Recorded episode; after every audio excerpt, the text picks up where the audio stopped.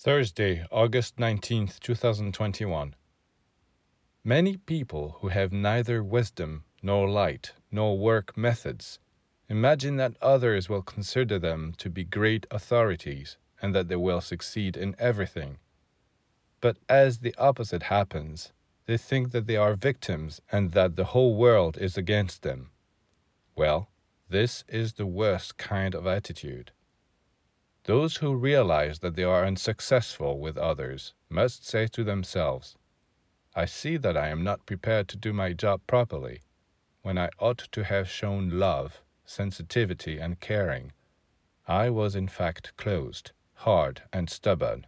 When I should have trodden lightly and had more self control, I was tactless and impatient. This is what a disciple does. Instead of blaming the whole world for their failures, they develop humility and accept that they have much to learn. Only then will success and positive results be possible for them.